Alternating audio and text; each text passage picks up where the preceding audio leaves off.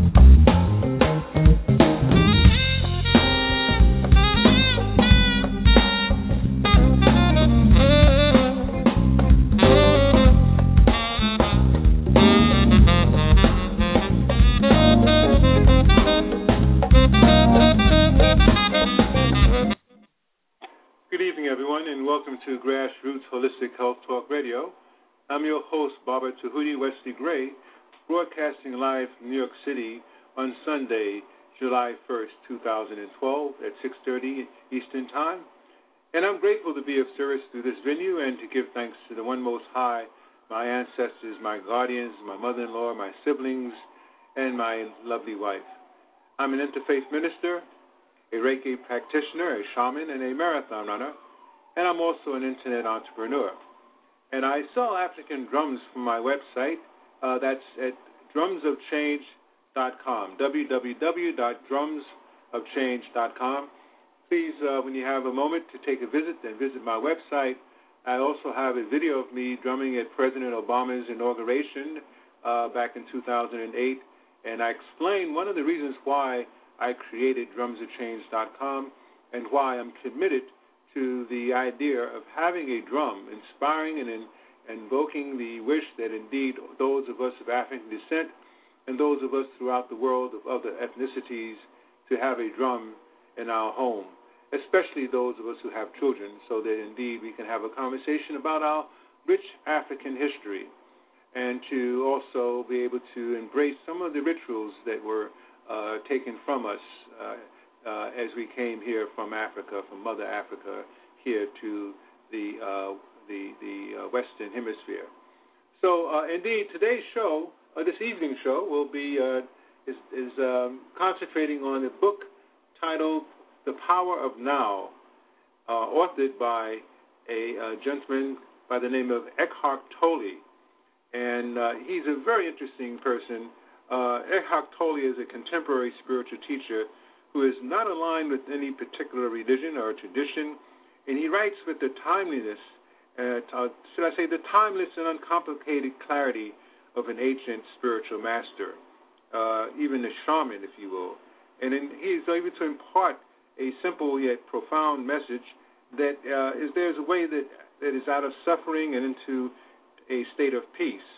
And he's the author of uh, a few other books uh, titled one titled "The Stillness Speaks," another one "Practicing the Power of Now," and also "A New Earth," which uh, was a book that uh, was shared uh, by uh, Oprah Winfrey on her show uh, a few years ago.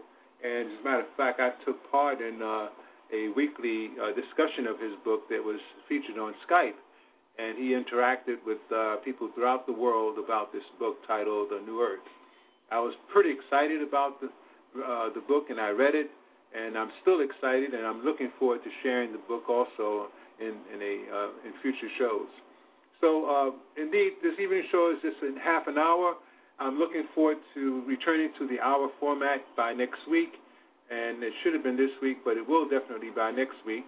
And um, I'm without any further ado, I'm going to now start uh, discussing the uh, the essence and the elements that uh, uh, are uh, found within this profound book titled The Power of Now. Uh, those of you in the chat room, I welcome you. I, I really give thanks for you sharing your evening with us. And of course, those of you who are calling in, uh, please uh, press the number one button if you wish to have a conversation with me. and the other listening uh, audience and those in the chat room. It would be a pleasure to speak with you. But you can indicate that you would like to share your thoughts by pressing the number one button, and uh, I will definitely tune you in. So I, I will start by uh, uh, sharing uh, a, a, the essence of chapter one, and hopefully we can, uh, you know, become enlightened and share some thoughts and comments. Uh, he states that you are not your mind, which is something that's not too hard to fathom. I guess those of us who have gone through life's journey, understanding uh, certain spiritual modalities, and understanding that indeed there's something beyond the ego, something beyond the initial essence of thinking, that there is a higher force, a higher energy. We some of us call that uh, energy God and other names that uh, represent the Most High, and uh, we can even call it the universal force. But uh, he states he starts off with a, a parable about um, enlightenment. What is it? And he has a story to tell about a beggar who had been sitting by the side of a road for over 30 years. And one day a stranger walked by, and um, the beggar questioned, "Spare some change?" mumbled the beggar, and mechanically holding out his old uh, baseball cap, he, he says, "I have nothing to give you," said the stranger. And then he asked, "What's that that you're sitting on?" And uh, the beggar replied, "Nothing." Well, just an old box. I've been sitting on it for as long as I can remember. And the stranger asks, Have you ever looked inside? And no, said the beggar. What's the point? There's nothing in there. Well, have a look inside, insisted the stranger. And the beggar managed to pry open the lid. And with astonishment, disbelief, and elation, he saw that the box was filled with gold. And he goes on to say that I am a stranger who has, been, who has nothing to give you and who is telling you to look inside, not inside any box, as in the parable, but somewhere even closer inside yourself.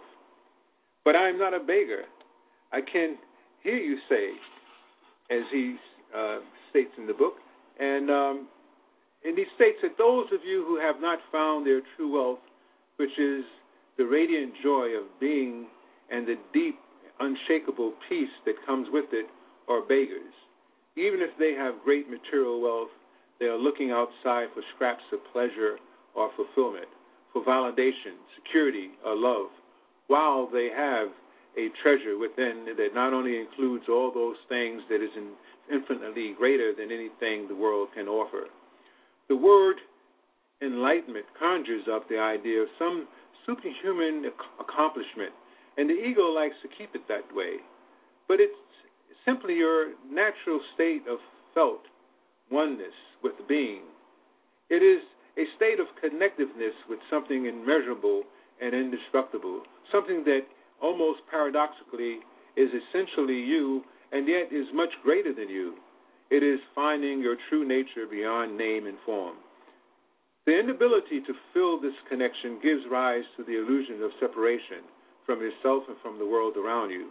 You then perceive yourself consciously and unconsciously as an isolated fragment, a fragment rather, and fear arises, and conflict within and without becomes the norm.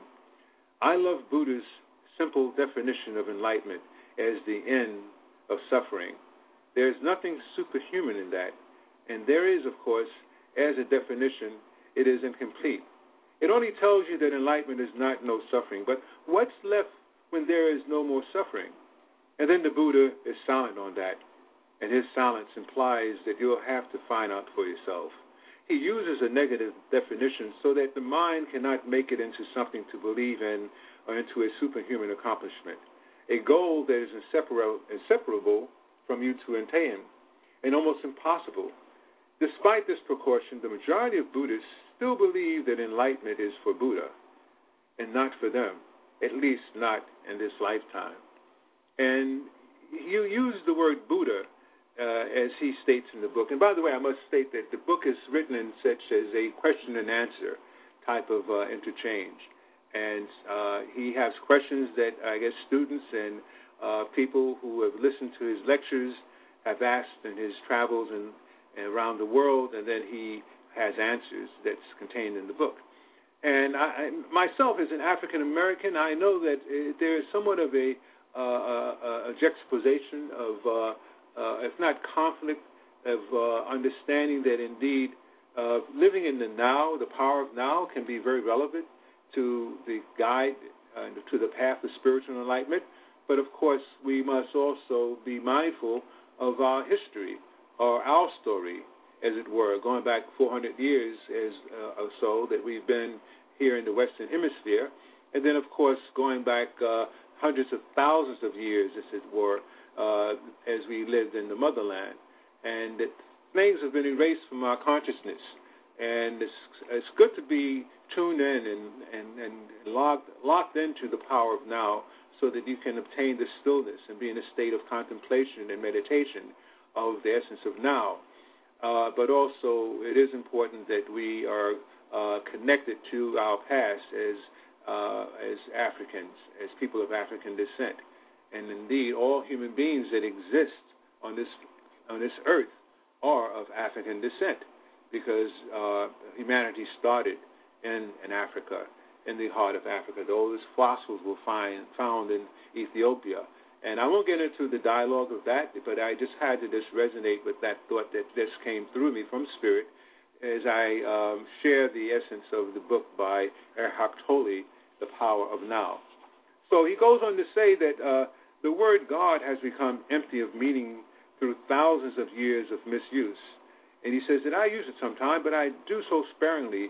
And by misuse, I mean the people who have never even glimpsed the rim of the sacred the infinite vastness beyond the word, use it with great conviction, as if they knew what they were talking about, or they argue against it as if they knew what it is that they are denying.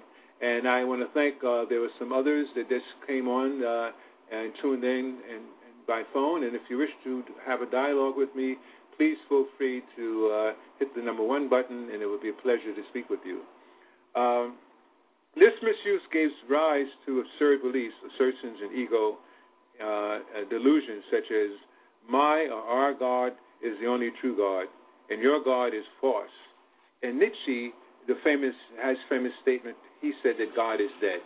Well, that's not true. I don't embrace that. But the word God has become a closed concept. The moment the word is uttered, a mental image is created. No longer perhaps of an old man with a white beard, but still a mental a representation of someone or something outside of you, and yes, almost inevitably a male someone or something.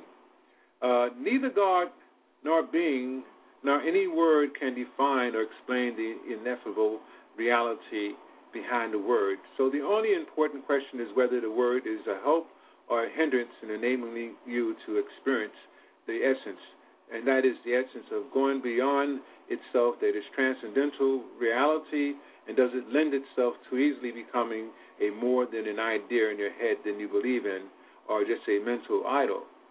So uh, I'm going to go a little further on uh, where he starts talking about uh, dealing with uh, the essence of thinking. He states that thinking has become, in so many uh, concepts, a, a disease, and a disease which happens when things got out of balance. For example, there is nothing wrong with cells dividing and multiplying in the body, but when it, this process continues in disregard of the total organism, cells proliferate and we have disease. And he states that the mind is a superb instrument if used rightly, but used wrongly, however, it becomes very destructive. And to put it more accurately, it is not so much that you use your mind wrongly, you usually don't use it at all. Rather, it uses you, and this is the disease. We believe that you are, uh, you know, you believe that you are your mind, and this is the, the, the delusion. The instrument has taken over. So he, he talks about, and I'm not going to go over it right now in depth, but the constant chatter that we have within our minds, within our consciousness. And meditation is a practice that allows you to eliminate that extraneous essence of chatter that goes through our minds. And a lot of us, we, we try to uh, abate this chatter by tuning in, if not indeed tuning out, by listening to music, by singing, by uh, dancing, by uh, looking at TV, by looking at sports, and that takes that inner chatter into actually sometimes another external chatter phenomenon. So uh, one of the things that Eckhart talks, talks about is how to get to the point where you eliminate the chatter. And part of that process of eliminating the chatter is by um, uh, uh, dealing with the essence of now, dealing with what is most important in your life, not the past and not the future, but the present moment now. So uh, I just wanted to fill fill you in on that particular observation that I made uh, uh, later on in what he writes in the book, and how it resonated with me. And I'm still working on it. It's still an ongoing life journey of work uh, of being not uh, making yourself susceptible to inner unnecessary chatter, and also not allowing those in your uh, circle, in your uh, uh, your life circle, to uh, impact their chatter, sorry, their chatter into your particular psyche, so that indeed they're taking up your space and you're taking up your time with things that really are nonsense. They don't make any sense in terms of the overall view of the world and overall view of your particular life's journey. So, um, indeed, uh, I, am pretty excited about sharing more of this book. Uh, as I mentioned before, the show is just for half an hour. We got about 15 more minutes uh, remaining. But uh, by next week, uh, the, the, the, we will be back into a one-hour format, and that will lend itself so that indeed we can get more in depth uh, with uh, Eckhart Tolle's book, The Power of Now. And he, I will just go on to state that he says um, that when someone goes to the doctor and says, I hear a voice in my head, and he or she will most likely be sent to the psychiatrist. And the fact is that in a very similar way, virtually everyone hears a voice, if indeed they hear several voices in their head all the time. And the involuntary thought process that you don't realize you have the power to stop continuous monologues or dialogues uh, continuing going on into your in your mind. And you have probably come across mad people in the street, incessantly talking or muttering to themselves. Well, that's not much different from what you and all other normal people do, except that you don't do it out loud. The voice comments, speculates, judges, compares, and complains, likes, dislikes, and so on, and the voice isn't necessarily relevant uh, up to the situation that you find yourself in at the time. It may be reviving the recent or distant past, or rehearsing or imagining imagining something uh, that was possible in the future uh, situations. And here it often imagines things going wrong and negative outcomes. And this is called worry. And sometimes this soundtrack is accompanied by visual images or mental movies. And even if the voice is relevant to the situation at hand, it will interpret it in terms of the past. And that is because the voice belongs to your conditioned mind, which is the result of all your past history as well as all as well as of the collective cultural mindset that you've inherited. So you see and judge the present through the eyes of the past and get a totally distorted view of it. It is not uncommon for the voice to be a person's own worst enemy. And many people live with a tormentor in their head that continuously attacks and punishes them and drains them of vital energy. And it is the cause of untold misery and unhappiness, as well as of disease.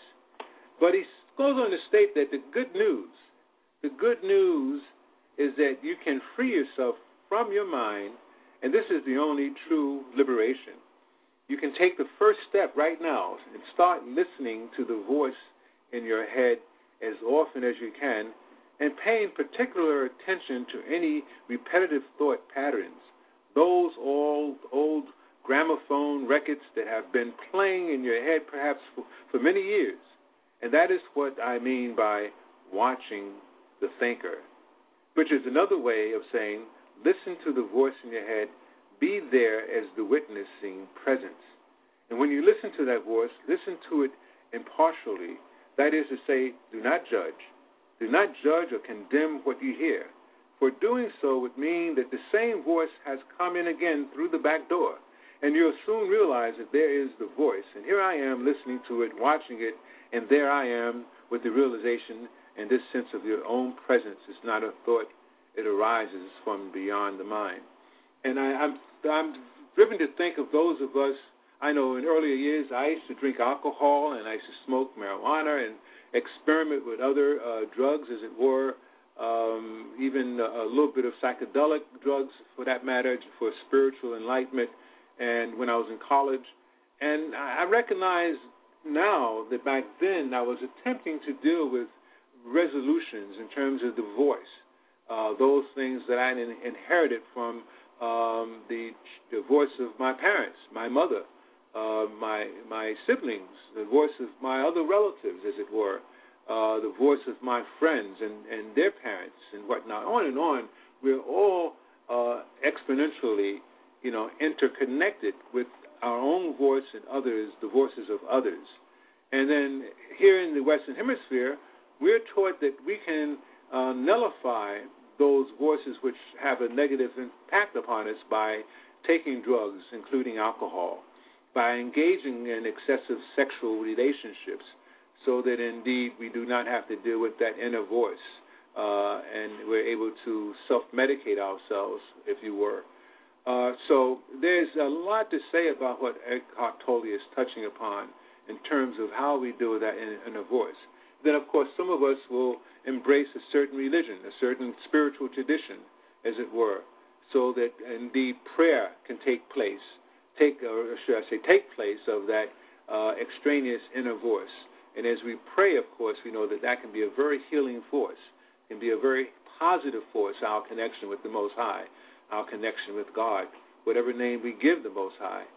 So um, uh, there's a lot that's happening right now as of today there's a transformation that's happening collectively throughout the world in terms of people uh, attempting to reconcile uh, how to do it, the voice that's uh, destructive and that constitutes a disease, as opposed to those of us who are trying to live a life of ease and to be able to be in the experience of living the now. So um, he states that also that when you listen to a thought, you are aware not only of the uh, the thought, but also of yourself as the witness of the thought. And there's, there's a new dimension of consciousness which has come in, and as you listen to the thought, you feel a conscious presence, your deeper self. And behind or underneath the thought, as it were, the thought then loses its power over you and quickly subsides because you are no longer energizing the mind through identification with it. And this is the beginning of the end of involuntary and compulsive thinking. And when the thought subsides, you experience a discontinu- discontinuity in the mental stream, a gap of no mind. And at first, the gap will be short, a few seconds perhaps, but gradually they will become longer. And when those gaps occur, you feel a certain stillness and a certain amount of peace inside of you. And this is the beginning of your natural state of felt oneness with being, which is usually obscured by the mind. With practice, though, the sense of stillness and peace will deepen. In fact, there is no end to this depth. You will also feel a subtle emanation of joy arising from the deep within. In other words, the joy of being. And that's why some of us get so excited when we know that we're about to go to the beach, or well, maybe they're not the beach because you have the the rumble of the ocean and the waves, but even that can be very meditative and very uh, soothing. But those of us who go into the woods, go on hiking uh, trips, excursions, there's a certain stillness uh, that that you experience uh, during the day, and then of course at night there's also stillness, but you hear the crickets and and you hear the the the natural noises, but there's a stillness. You don't hear the sirens and the horns uh, honking from the cars and firecrackers happening as we're about to have here in our community. Or those of us in the Western Hemisphere, three days from now, the celebration of the 4th of July. And then, of course, oh my God, we can be so grateful that we do not live in certain countries where there's constant, incessant uh, bombings going on. And there's just a horror. Those of us who read the, the Heart of Darkness by Joseph Conrad can identify with that word that I use, horror, that some of us do not have any moment in which we are able to meditate, in which we're able to really uh, delve within our within our psyche. And then, of course, there's Dr. Joy uh, DeLore, uh, who deals with the the theory, uh, with her being a, um, a PhD in, in uh, social psychology, uh, the post-traumatic uh, stress slave syndrome, that those of us uh, who were of African descent suffer from the passing on from generation to generation to generation, going back 400 plus years of us going through a post-traumatic slave syndrome, stress uh, syndrome. So, uh, indeed, that's something that I look forward to talking about within the, later on this summer and future shows about the fact that in, that uh, and it's not just African post-traumatic slave syndrome, but uh, all ethnic groups suffer from that to some degree. Even those who feel as if they've been privileged uh, to be part of that uh, end of the spectrum who enslaved people. Uh, they, of course, suffer. So uh, there's a lot to say in terms of dealing with the power of now. And the power of now actually incorporates the essence of uh, uh, our interconnectedness with one another, that we're all interdependent upon one another, and that we all are susceptible to the influences of each other's thoughts, each other's contemplations. So uh, uh, we have to just understand that that's something that's very profound, and Eckhart Tolle, uh, through his uh, insightfulness, is able to share these thoughts with us through the book titled The Power of Now. I'm going to take a short break, and when we return, we have about four minutes remaining. Again, I want to thank you for tuning in, and please stay tuned.